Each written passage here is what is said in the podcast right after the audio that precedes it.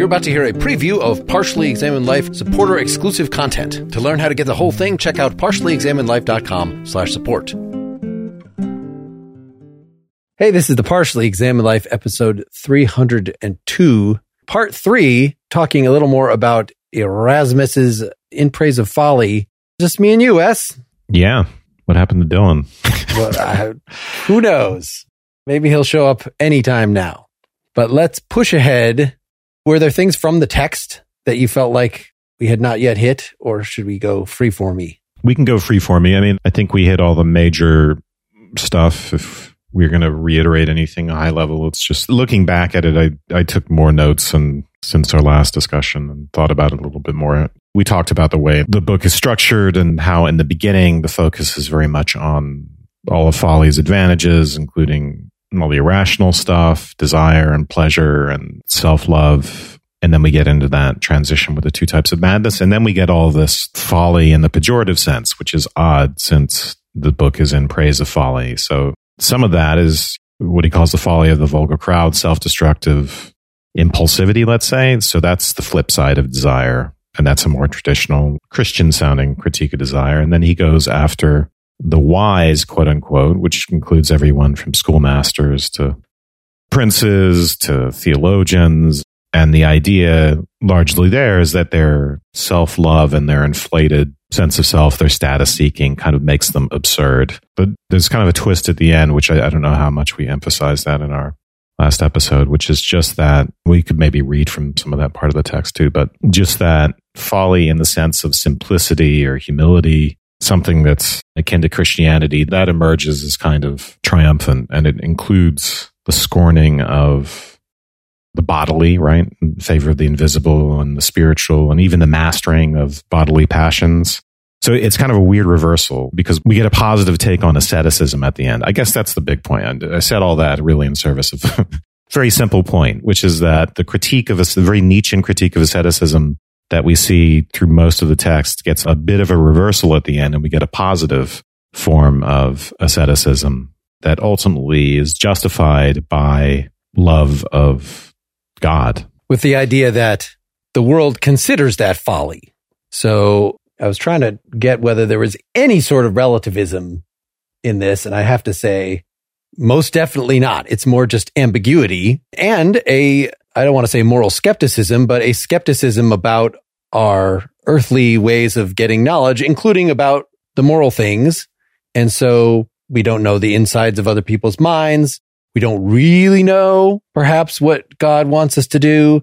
There are hermeneutic ambiguities in texts, in holy laws, in any number of things such that you might think that presumably what the popes in his time were doing started with some basis in scripture and you just don't know whether you're going to turn off the righteous path at any given point. And so being less judgmental, being more humble, more open to trying to really understand people, those humanistic sort of values, I think is compatible with a very Platonist ultimate view of virtue. It's just as hard. It's hard to ascend the ladder, you know, from the bodily to the spiritual we all fall and we're all sinful. Like I gotta go back to my very first point that I feel like there is something to that relation between folly in the good sense and sin in the non-mortal sense. There's gotta be, by saying nobody's perfect, there's gotta be a Christian way to put that without saying sin is actually good. It's not supposed to be perverse that way.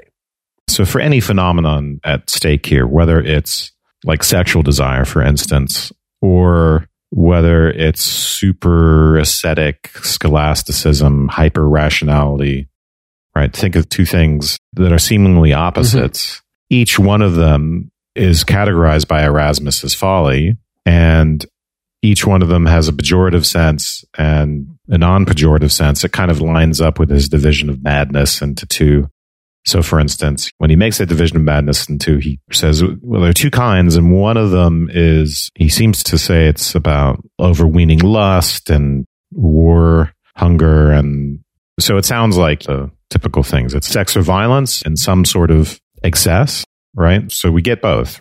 It's like folly is great because we need sex, we need sexual desire, That's the foundation of being. We need the passions. We even need them for virtue. We can't cultivate virtuousness and ethics without the passions. And then on the other side of it, it turns out to be the case that that's completely compatible with the more traditional critique of such things as sinful. It's a matter of recognizing when they are sinful and when they aren't. And then the same thing goes for the other side, right? So he really rakes asceticism over the coals and, and implies that a lot of it has to do with forms of status consciousness, but also just, you know, like the feeling of power and being a schoolmaster, whether it's the power of lording it over kids or whether it's the power of pedantry or the power of the sense of mastery over your material. You know, he doesn't tell us this, but, you know, obviously there's some conception of book learning that he likes and there's a conception of theology that he likes, or any of these things, and even asceticism at the very end. So, mastering the bodily passions is a good thing, focusing on the spiritual is a good thing. What I'm saying here is, I don't know if we get a solid criterion for distinguishing the pejorative sense from the good sense, except to point to the many cases in which status consciousness in, is involved, or people just take themselves too seriously. Did you detect any of the Eastern interpenetration of opposites. In other words, it's good that we have folly because if we didn't have folly, we would not understand wisdom by contrast. Like I didn't necessarily see any of that there. It seems like very low hanging fruit. If you're going to praise folly, if you're going to praise any suffering, it seems like this whole thing is a neighbor argument to theodicy, right? Why is there evil? Why is there folly? Why is there folly in human nature?